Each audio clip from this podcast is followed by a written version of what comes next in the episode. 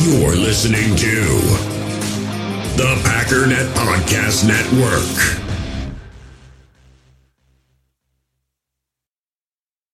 We all have smartphones, and we all know they're pretty amazing, but they also can be amazingly distracting, especially when we're around other people. So, US Cellular wants us to reset our relationship with our phones by putting down our phones for five. That's right, a company that sells phones wants us to put down our phones. And to see what we find, learn more at uscellular.com forward slash built for us.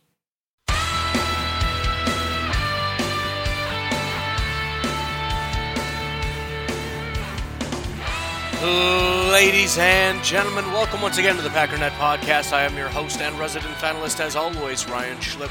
Check us out online, packernet.com. Find me on Twitter, pack underscore daddy. So today is the day we shift our focus entirely to the Chicago Bears, and I gotta be honest, I am extremely uncomfortable with how comfortable I am with this game. Um, I don't know if I'm still just super cocky about what happened with the Tennessee Titans, and if this had been a close loss, maybe I wouldn't be so cocky. But just every way that I look at this, it's just, it's stupid. It's absolutely stupid. And again, I, I kind of covered it yesterday in terms of general, a general overview of why they're having the success that they're having and why I don't necessarily believe in it. Kudos to them regardless. Because as I've been saying for a while now, bad teams aren't going to put up 30 ish points every single week just on a whim. I mean, some things have to be coming together, and they finally are, and that's great. I mean, for them, not for us. Kudos to them.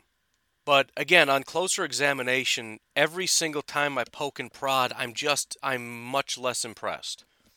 I yesterday began looking at um, JJ uh, wanted a score prediction from me so that uh, Dara could put it in the newsletter. Make sure, please, that you are signed up for the newsletter. I'll try to remember to put a link in the group and on Twitter and everything else. Thank you for those of you that have already. It's jam packed with really awesome insights and everything. Um, I mean, I beyond blown away with the amount of work that uh, Dara puts into that. But anyways, he wanted me to look into it, and so one of the ways that I like to do score predictions is rather than just looking at the score totals that they've got. For example, they scored, you know, third, let's say 32 points over the last four weeks. I made that up because I don't want to look it up quite yet. And then just saying, okay, so they'll get about 32. What I would rather do is say, okay, how many points did they score against this team? Let's call it the Jaguars. And then what is the normal point total for, for scoring against the Jaguar? And what is the difference between what has been happening to the Jaguars recently? Let's say the last four games, not including the Bears, so last five games minus the Bears. Let's average that out and, and see the difference. So I did that. I also did it for their defense because their defense has also been doing a fairly good job of keeping the score totals low. But again, the question isn't how low did you keep the scores, it's how low did you keep the score in comparison to what the team has been scoring usually. Now, there are some big outliers, but when you average it out over those four games, their offense is scoring about 1.75 points more than average. Their defense is allowing about 1.5 points less than average. So they're barely, barely, barely, barely above average. Still above average, which is good for them because they are a well below average team. But again, if you look at things in their total context, it becomes much less impressive. Let me give you a couple examples of what I'm talking about here. So the Chicago Bears have scored over their last four weeks um, 30, 36, 33, and 41, which is really, really impressive. And again, bad offenses just don't put up 41 points even on a fluke. You just you don't if you don't have the capability you don't have the capability. It's that simple. Again they've found a rhythm. They've found something that allows them to march down the field and score and they're just asking for a team to come along and find a way to stop them and nobody's really done it outside of again green bay kind of already has. If we assume that this is a new thing that started after the bye um, the one game after the bye that they didn't reach 30 points was against the packers but uh, i digress so they scored 41. Uh, the the Bears scored 41 points on Jacksonville. Baltimore just scored 40 points on them the week before. Tennessee scored 31 and Minnesota scored 27. So the Bears did score more than everybody else, but the fact of the matter is the Jaguars, especially the last 3 weeks, have completely given up. They're done. They they've given up. And there's also some evidence that they're legitimately tanking. They're starting to pull players, you know, ah, he's not quite feeling well. I don't think he should play. They're done. Minnesota Vikings, right? The Bears scored 33 on them. That's crazy. The Saints put up 52 the very next week.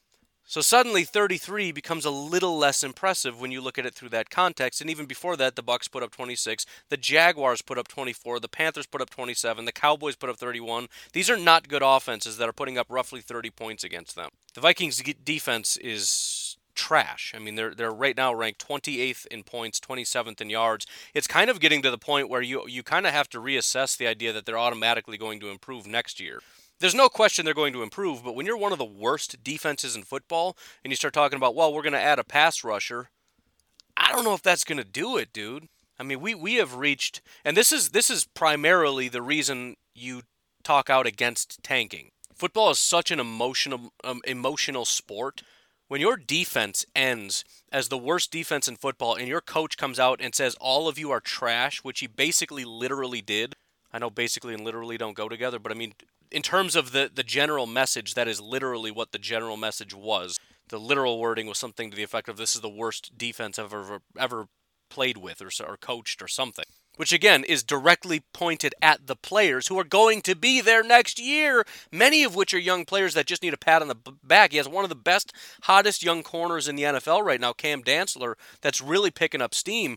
I mean, if anything, go to the podium, be a man for once in your life, and stand there and say, I'm proud of what my guys are doing. This has been a rough year. This is 2020. We've seen devastating injuries. We've seen guys opt out because of COVID. We've seen some great things that give me a lot of promise for the future. Our offense has shown some amazing things. I think we got the best running back in the league. We've got the best wide receivers in football. Our offensive line is improving. Cam Dantzler is, is really coming on. I think he's one of the best young corners in football. We are going to come back next year super strong. Instead, he comes out and says these guys are all trash. He's an idiot. I mean, he should almost be fired just based on that. That's total nonsense. Anyways, they're done. Houston Texans, again, they scored 36. The Cincinnati Bengals just put up 37 on them this past week. The Bengals. 37 points. I mean, I, I kind of almost have to eat my words saying that bad teams can't just put up 40 points just on a whim because there's nothing redeemable about the Bengals. And it just happened. Again, it, it maybe can happen once. My, my larger point is that it's four weeks in a row, but still, again, put things in their larger context and it becomes less impressive. The Detroit Lions might be the most damning of all. This is what supposedly started this reign of terror. The Chicago Bears, first of all, they lost to the Lions. Let's let's put that out there.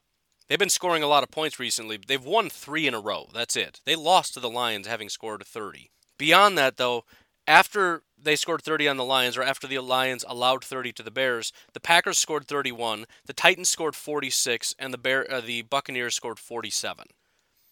By the way, the week before the Bears, the Texans scored 41 against them. The Packers and, and Bears kind of sucked because there was 40 points just sitting out there, and the Packers and Bears only got 30 something.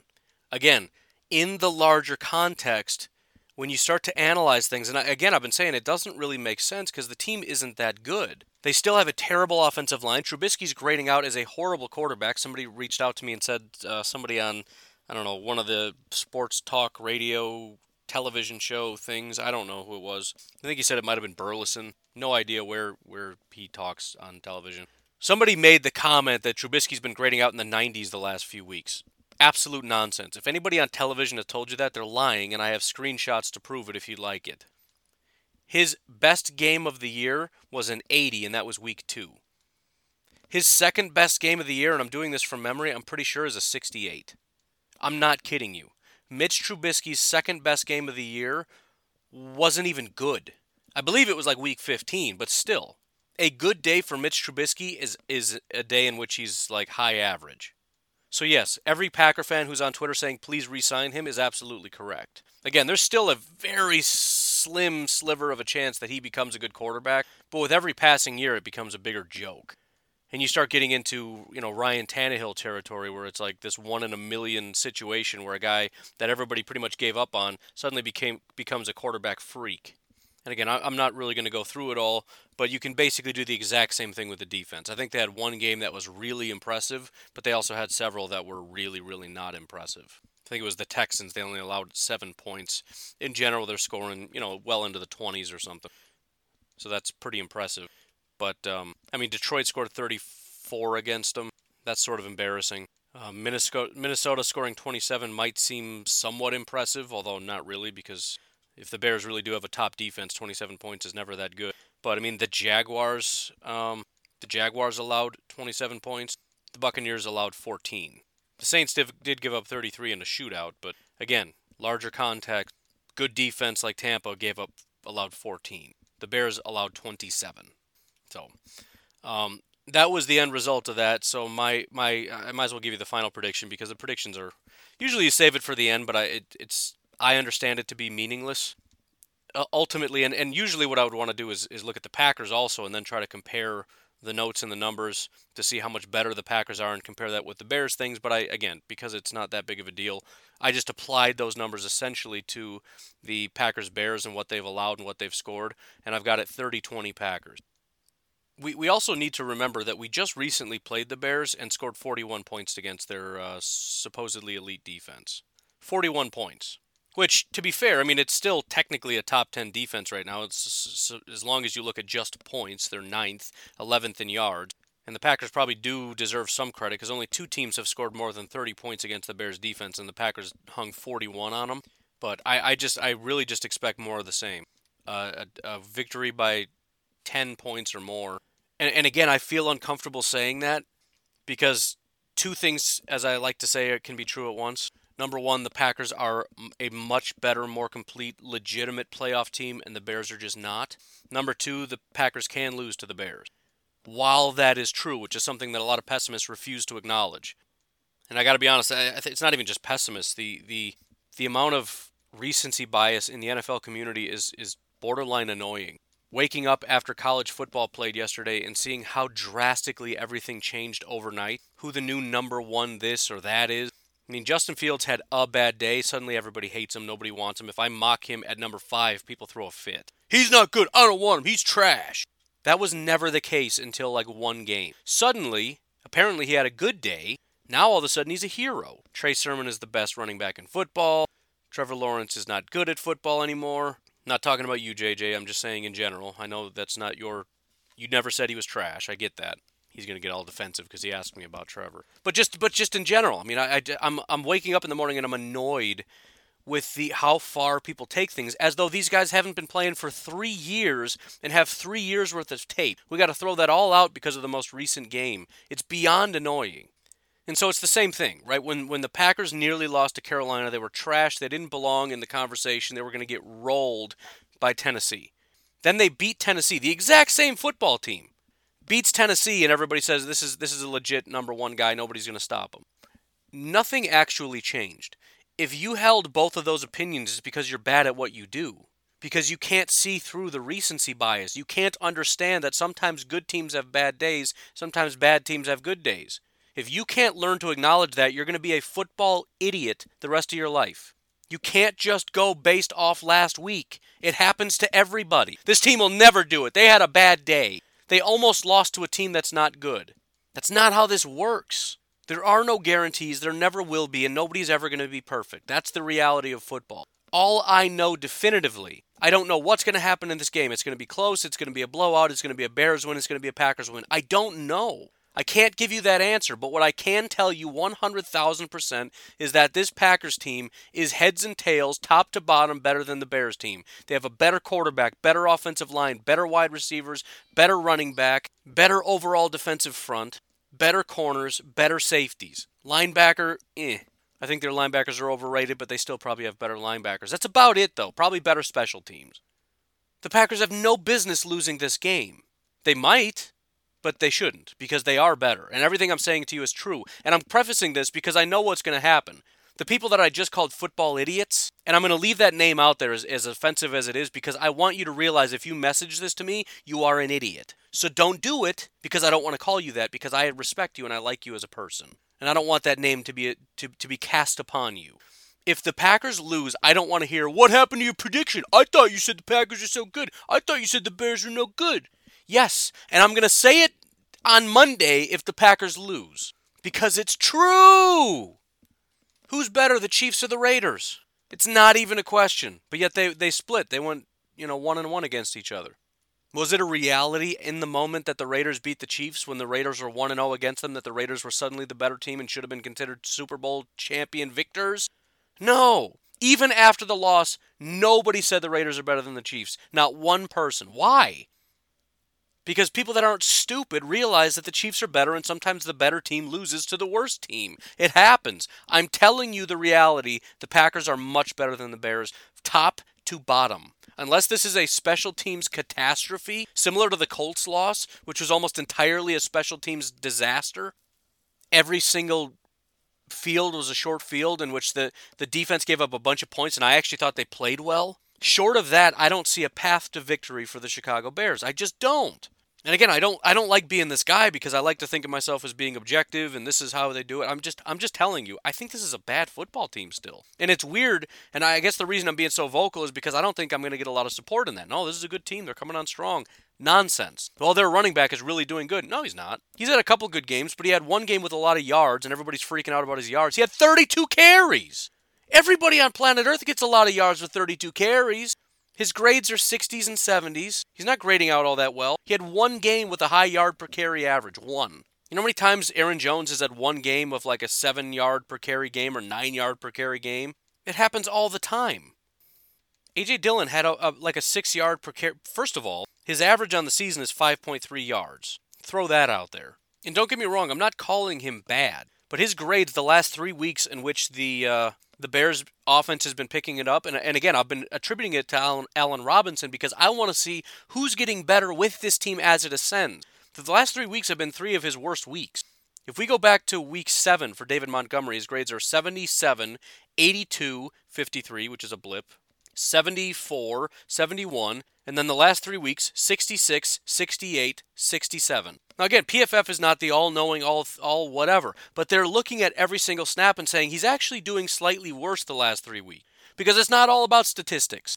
Right? If, if there's a, a, a terrible defensive performance and the offensive line is just blowing open holes wide open, which, by the way, the offensive line is blocking quite well. Cody Whitehair, um, a couple of the other guys are run blocking their minds out. I don't know. Just, you know, you know what I'm going for there. And I think that that really plays a big part of it. And again, remember, Houston, terrible, terrible, terrible defensive line outside of J.J. Watt. Maybe the worst in football.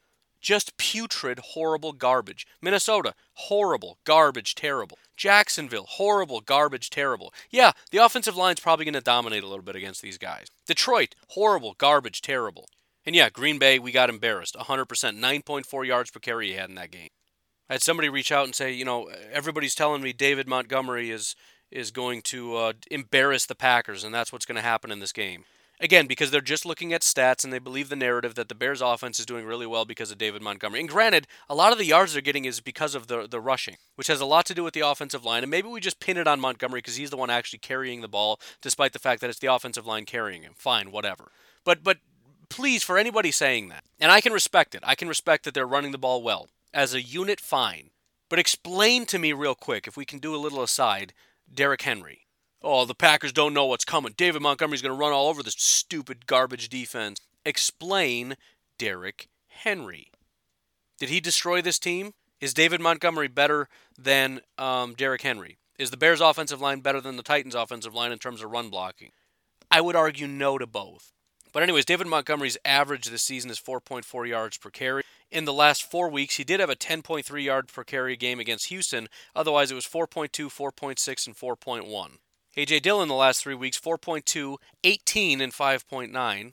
Aaron Jones the last three weeks, 4.6, 7.3, and 9.4. Even Jamaal the last three weeks, 5.2, 3.8, and 6.0, or at least his last three weeks. He's had two games in the last three weeks of 5.2 and 6.0. He's averaging 4.2 yards per carry. That's 0.2 yards less than David Montgomery. Aaron Jones is at 5.6. AJ Dillon is at 5.2. I'm sorry, we have better running backs than you do. I listen, I'm a David Montgomery fan. I'm actually a big fan of Ryan Pace. Actually, I'm not. He's a moron. But he's a I think he's a good drafter. He just gives away all his draft picks. Every if I fall in love with a prospect, Pace is going to draft him. That's just a that's just a horrible reality of life for me. I really liked James Daniels. The Bears drafted him. I was a massive fan of Eddie Goldman. The Bears drafted him. David Montgomery might have been my favorite running back in that entire draft class. The only one that was pretty close and probably marginally ahead for me was Josh Jacobs. That's it. Everybody else could go pound sand. It was Josh Jacobs and David Montgomery. David Montgomery falls all the way to the Bears in what, the third round, and the Bears snag him with their first pick of the draft. So this isn't just me hating on a guy. I like the guy. I think it was a great pick. I think he's going to be a good running back for the Bears. I'm telling you, the hype for David Montgomery right now is too much. I think before it was probably too little. Now it's too much. Is he going to be a good running back going forward? Yes. I think they should actually build around him a little bit. Get a better quarterback, build up this offensive line so it stops sucking so much. And I think David Montgomery is going to be a great running back for a very long time. He's not a big threat right now. The only reason he, again, would be a big threat is because the offensive line is playing really well recently in terms of run blocking, not pass blocking. They're garbage pass blockers. But that's the same story as Tennessee. If you look at their pass blocking prowess, it wasn't that great, especially when we talk about, again, having to allow their quarterback to stand in. It just wasn't working. And so, as I said, the Packers are going to employ the exact same strategy that they did against Tennessee. We're not going to let you run all over us. We're going to stack the box, try to shut down David Montgomery in this offensive line. And Snacks Harrison, assuming he's going to play, and I, there's almost no doubt in my mind he's going to play, he's going to play a big part of that. Whether he has a average game or a dominant game, I don't know. But either way, he's going to be better than the guys that we've had recently, who generally are pretty bad run defenders. And I, you know, again, I think that's going to help Kenny and everything else. I mean, a, a bad day for Snacks Harrison is about an average run defender. We have two guys on our entire defense that have 70 overall grades in run defense Montravius Adams and Kenny Clark. Montravius is done for the year. Kamal Martin is a 69. He's number three. So, yeah, if he comes in and he puts up like an average run defense performance, that's great. Tyler Lancaster, who's our big body on the inside, 66.9. And that's his best attribute. Billy Winn. That was his whole thing. Another big body guy on the inside. So the and that's the thing. They've been trying to get those big body guys on the inside, which has never really been a Packers thing. I've been saying I want like a big old BJ Raji in there, but they never really did it. They've been trying recently with guys like Billy Winn and Tyler Lancaster, but these guys are they're they're not the Snacks Harrison types. Let's just say that. So, anyways, without going down that rabbit hole too far, um, again, the, the, they're just going to employ the same strategy, and the point is you got to beat it. And not only are you going to have to beat us, but you're going to have some pass rush. And so their their goal is to get in third and shorts, and the, the Packers' goal is to keep you in third and longs. And, and if they can do that, you're in a lot of trouble because now Trubisky has to stand in a pocket behind some a bad pass blocking offensive line and throw to a bunch of wide receivers that are garbage outside of one really good wide receiver who has a hamstring injury who's being covered by the best corner in football. You want to know why the Titans struggled as much as they did despite being a dominant and elite offense? Because this sometimes matchup is real tough, that was a brutal matchup for Tennessee. Only because the run defense picked up. If they couldn't stop the run, it was game over. But the fact is, this is the new Packers' identity. We're taking away your ability to run. You have to throw. Now that might not be the best against every single team because some some teams would be like, all right, sounds great. Tom Brady has no problem standing in a pocket and throwing. Pat Mahomes has no problem standing in a pocket. Drew Brees has no problem standing in a pocket. Now every team wants third and short. No team wants to be in third and eight. So it's still going to be a big part of the strategy going forward, but they're going to have to mix it up a little bit more. The point is, though, against Tennessee, it's that simple. If you can stack the box and shut down the run and force them into third and longs and have enough pressure, like, you know, Tennessee couldn't do that to anybody else because they can't bring pressure on third and long anyways. But if you got the dogs to come on third and long and get some pressure, you're, you're not going to beat the Packers. And the Bears are, like the Titans, just not as good. Quarterback isn't as good. Offensive line isn't as good. Running back isn't as good. Wide receivers aren't as good. Defense is better, but I'm talking about the offense's ability to, to march down the field and score points. The Packers are going to do the exact same thing to Tennessee. And, and I don't see how, unless, again, they can't execute this week. But if, if the Packers play even any bit as close to competent as they did against Tennessee, the Bears have no chance if Jaire continues to play the way he's been playing, if the safeties continue to play the way that they've been playing, and, and that's the other attribute that the Bears don't have as many weapons. I don't think Jimmy Graham is as good as Jonnu Smith. Remember, the Titans had, I think, like the number three and number 10 wide receiver in football. They didn't just have one really, uh, no, it wouldn't be three because Allen Robinson's three. I think he was three at the time we played him. So this is the second time we're going up against the number three because it shifted after the Packers just took the soul of uh, Corey Davis. But basically, they had two top 10 wide receivers that didn't do jack. And again, a lot of that success comes from running or playing behind this great run game, which sets up play action, which really helps the wide receivers in terms of getting open, makes for some easy throws to the, the quarterback, which probably makes the wide receiver and quarterback quite a bit better than they are. The system is great. But again, it's all about who's going to throw a wrench in that system, like I talked about a couple days ago. Somebody has to come in and say, I'm not going to let you play that way. It's exact same formula against the Bears. And again, that's why snacks that's why they're rushing snacks back. Because if you add him to that formula, which is essentially start off by saying were not going to let you run, if, if that's all we have to do to stop the Bears, yeah, we want Snacks playing real bad. Not that we can't necessarily do it, but how much easier, how much better are we at that with Snacks Harrison? Plus, it just opens things up. You don't feel like everybody needs to be on their P's and Q's quite as much to, to compensate for everybody else. If he can hold his own, if he's taking on double teams, how does how much does that free up Kenny Clark and the pass rushers to maybe be a little bit more aggressive on first down? If he's going to throw two guys out of the way and make a tackle anyways, hey, let's let's see if we can bring some on first. I mean, that as scary as it sounds, that might be part of the motivation. Is maybe we can go back to playing, you know, some some diamond nickel, because Snacks is basically another man in the box as it is. Which I'm fine with that plan if that's what you want to try. But if it's not working, put that guy back in the box, please. But if it does work, how much scarier is that? If they're as lethal with a light box as they are with a heavy box because of Snacks Harrison, but now they got an extra DB in coverage, oh my goodness. Anyways, let's uh, take a break. We got a couple other things to look at. And uh, we'll be right back. Please make sure if you want to support the podcast that you do so. Patreon.com forward slash pack underscore daddy. You can support the podcast for as little as a buck a month, a dollar. Now listen, don't play stupid and act like you didn't get that stimulus money. You can prepay for the year and it's 10 bucks. Some of you all need that because you're falling on hard times. I get it. Some of you are about to rush out and buy a brand new television, take a vacation. What about my vacation? patreon.com forward slash pack underscore daddy. Oh, the children are starving. I'm kidding. But if you do appreciate the show, that would be great. Otherwise, as I said, um, just telling people is, is the absolute best possible thing you can do. Tell everybody else, because if the show gets big enough, the advertisers can cover the financial part of it so that you don't have to. Let them pay for it. That's my philosophy. Coca Cola has lots of money. They can feed my children. what are we even talking about? Let's just take a break. We'll be right back. In the hobby, it's not easy being a fan of ripping packs or repacks. We get all hyped up thinking we're going to get some high value Jordan Love card, but with zero transparency on available cards and hit rates, it's all just a shot in the dark. Until now, introducing slab packs from arenaclub.com, the only repack that provides real value, a complete view on all possible cards, and clear hit rates for each one. Now, when I buy slab packs on Arena Club, it finally feels like I know what I'm getting. And honestly, the best thing for me and my son is the fact that we're kind of novices into this. When I walk into a card shop with my son and a card says it costs $40, kind of just taking his word for it that that's a good value. So I appreciate the transparency on grading, as well as just getting excited about seeing what you could potentially get. Right now, you can get 10% off your first purchase by going to arenaclub.com slash packdaddy. Wow, that's crazy offer. 10% off a $400 slab pack. That's 40 bucks right there. Anyways, that's arenaclub.com slash packdaddy for 10% off your first purchase. We all have smartphones, and we all know they're pretty amazing, but they also can be amazingly distracting, especially when we're around other people. So, US Cellular wants us to reset our relationship with our phones by putting down our phones for five. That's right, a company that sells phones wants us to put down our phones. And to see what we find, learn more at uscellular.com forward slash built for us.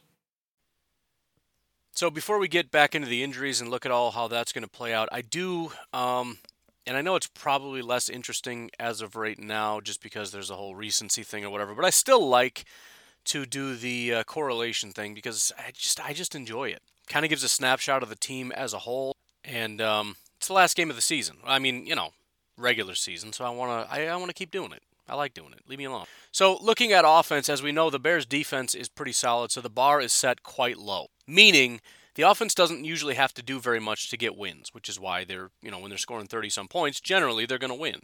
The bar is set at roughly 17 points. 17 to 20. I mean, it's hard to draw definitive lines, but not surprisingly, when they score less than 17, they're 0 and 3. However, when they score 17 points, they're actually 8 and 4 which which tells you two things, right? That's that's the mark of a team that has a great defense and a terrible offense, which is the Bears in a nutshell. Now again, it's less interesting now because things seem to be changing a bit. Defense maybe isn't quite as good and the offense seems to be getting a little bit better. But that's generally what this team is. It's what we were they were last time we played them, it's what they were last year. The bar is set really low because of their defense doing such a good job. The offense just needs to get about 17 points and they got a, you know, 8 and 4 chance what is that? Two to one odds. Two to one odds they win if they get to 17 points. That's that's pretty miraculous, man. That's what a waste of a defense. Jeez. Defensively, it's almost the exact opposite. Um, they have to keep teams low or they lose. Um, I would draw that line roughly at about 23 points. Again, there's that magic 24. If you score 24 on the Bears, they are 2 and 5 when teams reach 24 points. They're 6 and 2 when teams don't. I think that's been the, one of the biggest differences in the Bears this year, and, and a lot of Bears fans have a hard time acknowledging that the defense is getting worse. They don't want to know it's not getting worse. The offense just isn't good enough. It's still an elite defense. No, it's not. The 2018 Bears did not allow this many 24 point games or basically half the season. Rams scored 24, Titans scored 24, Saints scored 26, Falcons scored 26, Vikings scored 27, Lions scored 34, Packers scored 41. Even in 2019, which was a down year, do you know how many times teams scored more than 24 points? Twice. Chiefs only scored 26 and the Saints scored 36. That was the one fluke game. 24, 24, 22, 21, 20, 19, 17, 17, 15, 14, 14, 13, 10, 6. This is nowhere near as good of a defense as it was last year. Kind of similar in 2018. Um, I mean, it was the number one team in terms of points. They were mostly dominant all year. They did allow three games that were kind of big blowouts that were sort of shockers where the defense just kind of cashed it in 30 to the Giants, 31 to the Dolphins, 38 against the Patriots. Outside of those, though, 24, 22, 20, 17, 17, 16, 16, 14, 10, 10, 10, 9, 9, 6. Six games of 10 or less. That's stupid crazy. So, again, trying to act as though the 2020, and I don't know if this is still a thing that Bears fans are doing or not. I know generally they don't like that, right? They don't like when you say Roquan is overrated. They don't like when you don't acknowledge their safety is nowhere near the number one safety in football. They hate that with a passion. Um, they want to believe that Khalil Mack isn't the only talented guy. Akiem Hicks is one of the best defensive tackles in football. That is nowhere near a reality. I'm not saying he's bad, but it's you know, fact of the matter is, I mean, look, they're they're, they're ninth overall. I mean, uh, it's it's a it's a defense, and, and, and look, it's been basically the same formula. Keep teams under 24 and they win. The, the point is, though, the last two years they almost always kept teams under 24. Since the bye week, they're averaging 25 points allowed, averaging, and that's with a seven in the middle of that against the, the Texans 41 34, 27 17. And, and, and, and keep in mind, you put this up against the Packers defense, and I don't know how you say recently the Bears defense is better than the Packers defense. 17 points against the Jaguars and 7 against the Texans isn't all that impressive. If you remove that Jalen Reagor punt return for a touchdown, which the defense obviously did not allow, the defense itself is giving up 17.6 points per game. The Bears defense is giving up 25 points per game. I'm just I'm just looking at the numbers, man. That's all I'm doing. Packers right now have a better offense and defense than the Bears in the last 5 weeks. Just is what it is. And you're not going to tell me the Bears have played better teams in the last 5 weeks. First of all, they played each other in the last 5 weeks and the Packers destroyed the Bears. The only team that's played anybody that doesn't suck in that stretch is the Packers playing Tennessee. 40 to 14, thank you very much. Um, one of the weird inverse relationships here that, that kind of comes up a lot. Some teams do a lot better when they don't pass very much, and that's the Chicago Bears. Go figure when you got Trubisky. The point is, though, when they run the ball well and they take the ball out of their quarterback's hands, they do better. It sounds stupid to say. And again, it's another one of those things that Bears fans will hear and, and grumble and moan, but go look at it yourself. When the Bears throw for more than 215 yards, they're 3 and 6. When they throw for less than 215 yards, they're 5 and 1 just a reality. I'm just I'm just reading it, man. They're five and one when Trubisky throws for less than 215 yards. They're three and one when he throws for less than 200 yards.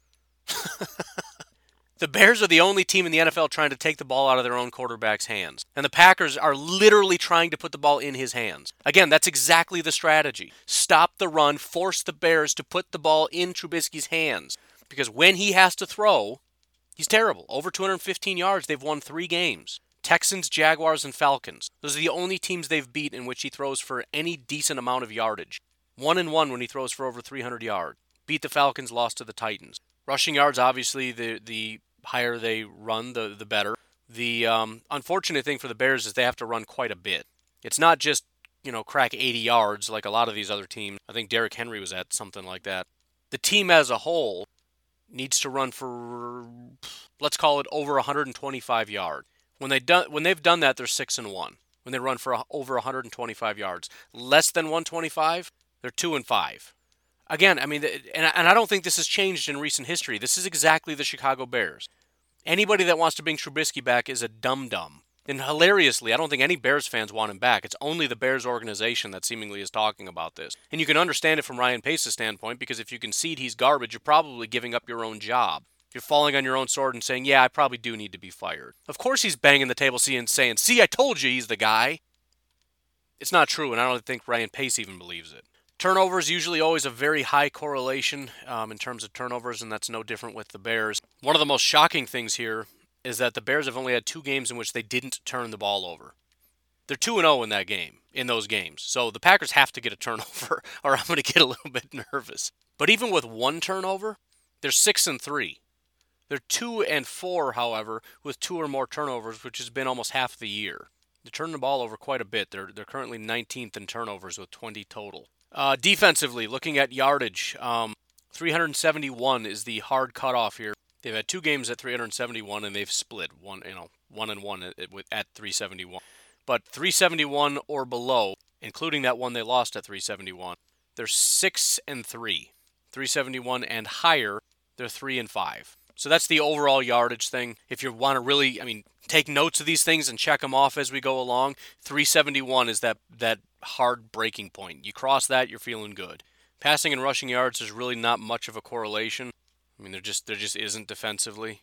I mean, individually there isn't. The Packers actually have the most rushing yards against the Bears, 182 yards, um, 160 and above. There's two games. So the, the the two games in which they ran the most, they lost, but also the game in which they gave up the least yards, they also lost. That was against the Lions. So again, not a huge correlation there. But turnovers, again, defensively, another uh, pretty big thing. When the defense doesn't get any turnovers, which is this is going to be the scariest thing and one of the biggest things for the Bears. They haven't won a single game where they don't get a turnover. The Packers don't turn over the ball very often. Ball control is going to be important. They're going to be hunting and, and hunting for that ball. 0 and 4 in teams in which they didn't have a turnover, and you guessed it right. The Packers did not turn the ball over last time they played. Also, the Saints, Colts, and Titans. In games with just one turnover, they're four and two. They're four and one with games of two or more. So they basically never lose when they get, when they get a turnover. So I mean turnovers are key. I mean you look at how drastically different the games are when when the Bears don't turn over the ball, they win. When the Bears get a turnover, they win. If the Packers get a turnover and the Bears don't, I mean it's I mean, there's a lot of reasons why this game would be over, but turnovers are going to be big in this game. Although I got to be honest, I feel like this is one of those games that would buck that trend where the the the Packers could get a turnover and still win this game. Anyways, finally, I want to look at the uh, injuries. As somewhat expected, Allen Robinson bounced back pretty quickly. I was really hoping that this week would be different. Um, he's been having this hamstring thing linger for quite some time. But um, the fact that he didn't practice was kind of a big red flag. Usually he's been on the injury report for some time, but having him go from full to not practicing, um, not great. But then he went immediately to limited, so it looks like he's going to be fine. That, however, is not the case for their two corners, Jaylon Johnson and Buster Skrine. Um, I mean, again, if, if if you weren't already optimistic about this game, this is this is massive. And I've said this about several other teams. You know, the I think the Lions and the Vikings both have had these situations where they have bad corners that are out, and, and you might want to look at that and say, yeah, but they weren't that good to begin with, right? But how much does it? How much worse does it get when the guys that are are barely mediocre or not even aren't playing? The answer is it goes from bad to horrific.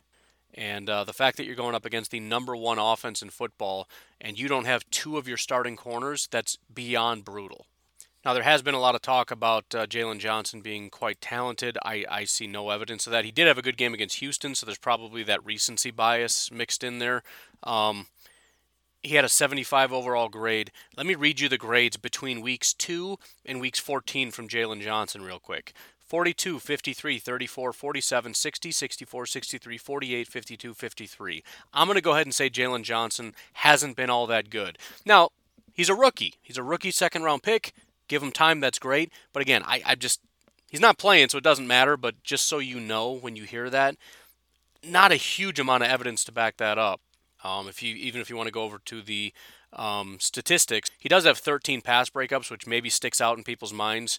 It's one of those positions where if you get a bunch of picks and pass breakups, everybody remembers. It's kind of like guys that you know sacks. You got some guys that get a ton of pressures and no sacks, and people think they're terrible, like like Khalil Mack. oh, he's having a down year. No, he's not.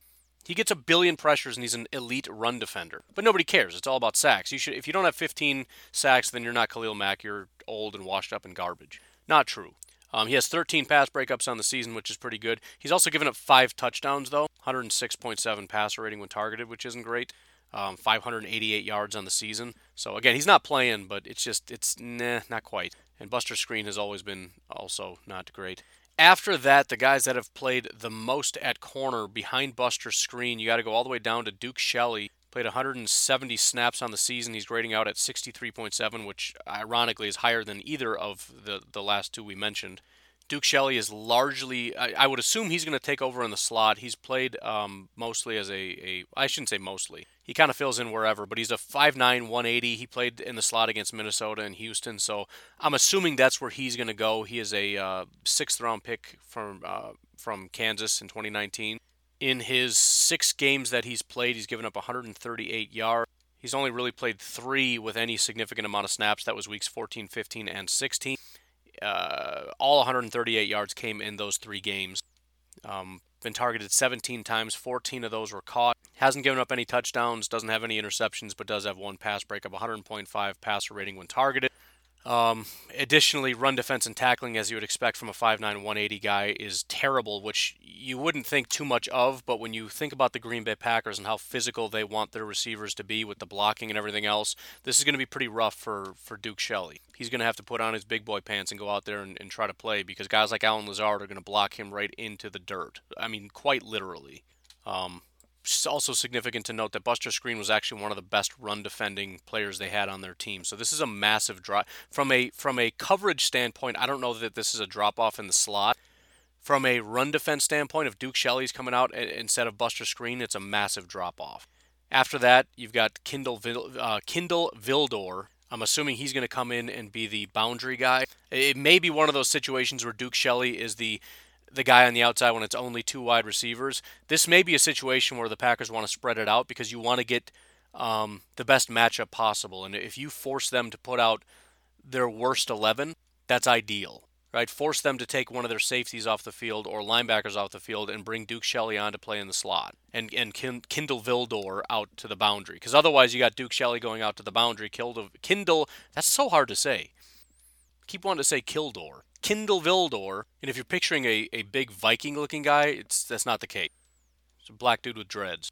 It just sounds very, very Nordic. Kindle Vildor is is not a Viking. It's a great Viking name though. Viking should have drafted this dude. But um he's bad.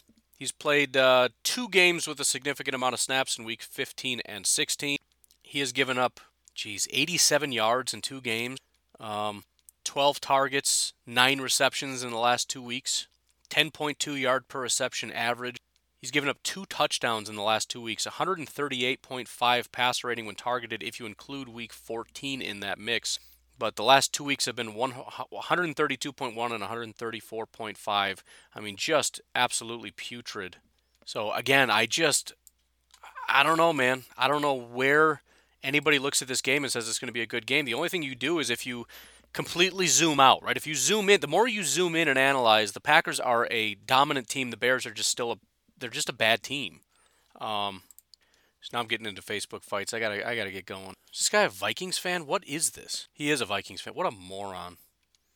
I'm I'm I just I'm I'm gonna read this to you because it's getting me fired up, and I just I want the Packers to smash something in the mouth really really badly because I want it to resonate in Minneapolis. I want this to be such a brutal, bloody battle. And I don't mean battle in terms of back and forth. I'm talking about brutal massacre that every team in the NFL has to shut their mouth about the Packers.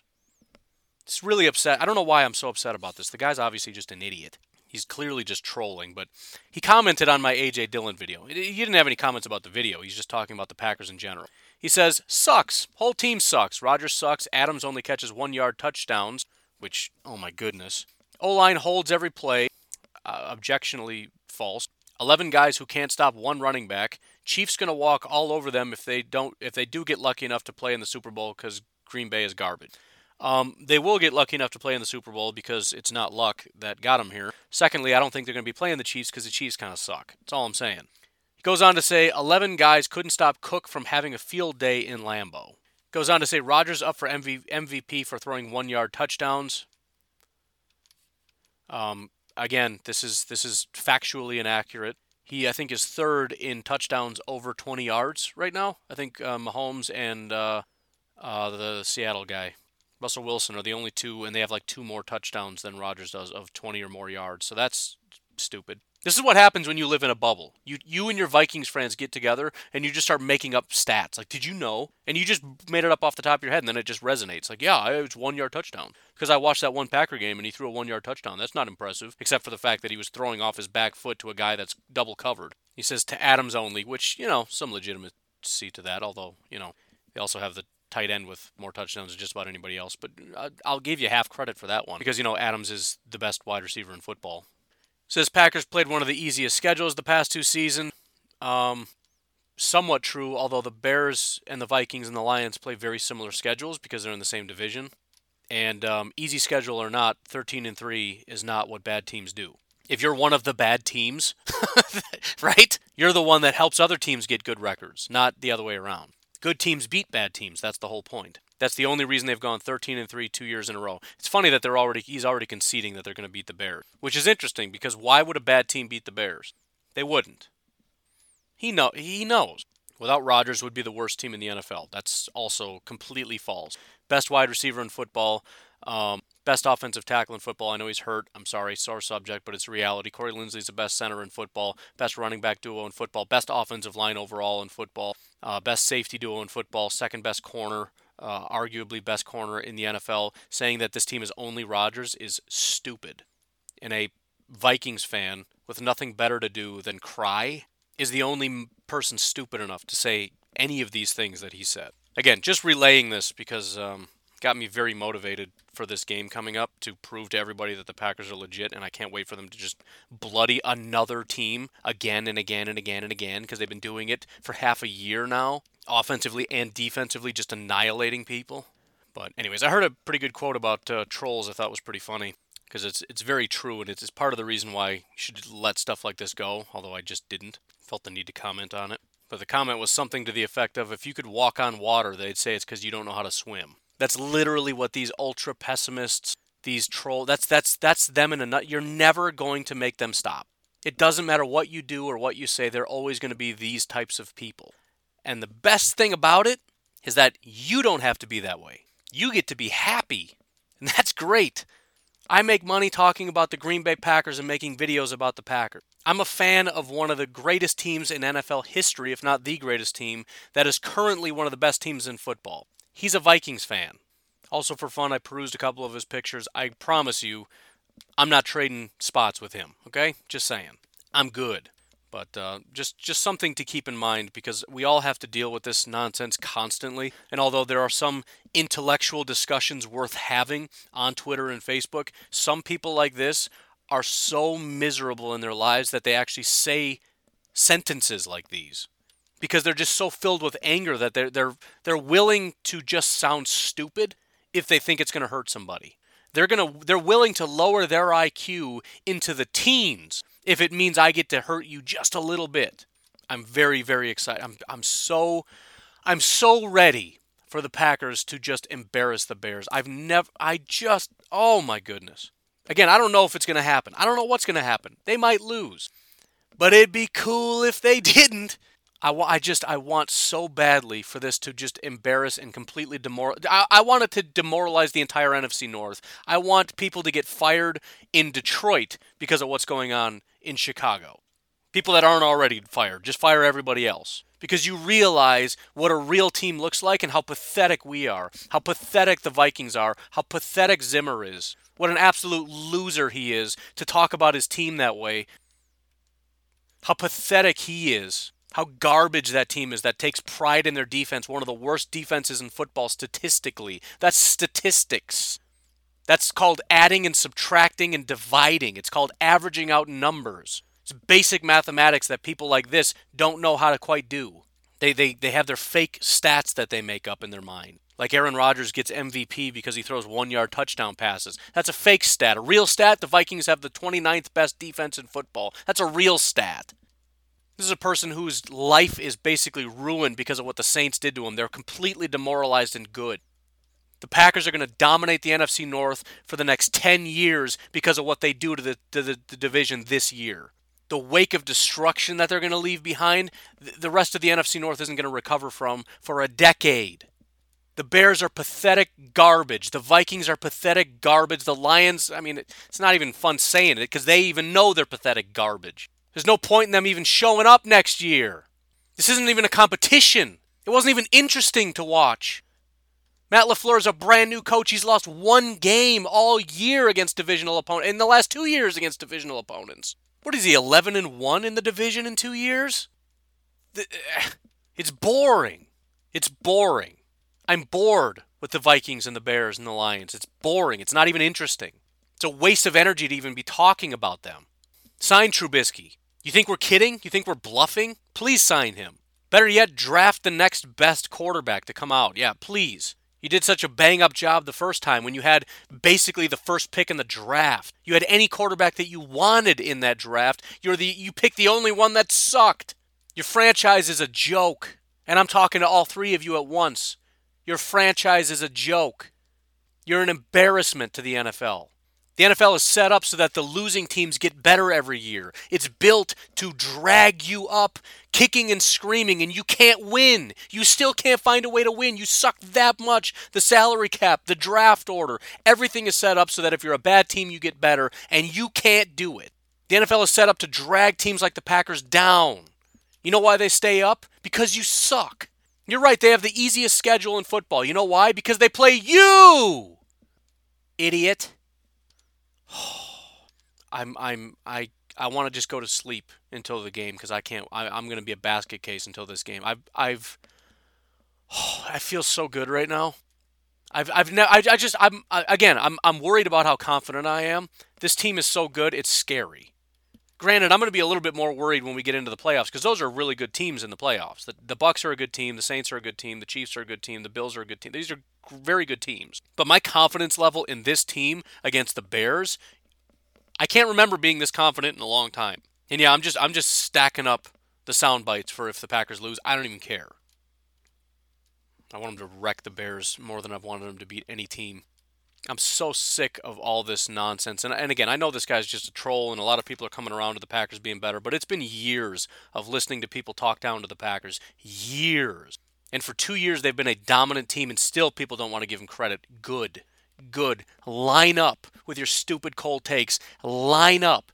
Get in line. You're going to get run over with the rest of them. You don't want to get over here? You don't want to get on the side of truth and reality? Fine. Get over on that side and wait for the freight train to smack you in the mouth. They're not that good. They've had an easy schedule. Aaron Rodgers throws one yard pass. Go ahead. Take all the takes you got, all the excuses. Keep stacking them up.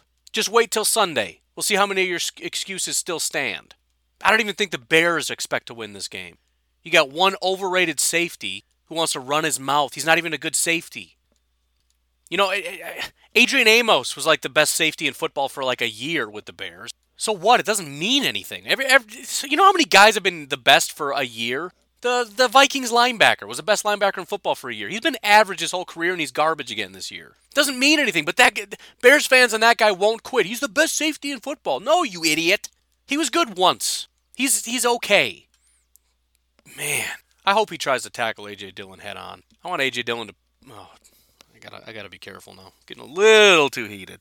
Anyways, I'm I'm ready, man. I I just I need uh, need the game. If we could push it up to let's call it six in the morning. Are the Packers there right now? Can we get started? Are they are they, in their gear? Because I'm ready. I want to go upstairs, refill my coffee, sit down and watch this game. If that's a thing, not sure.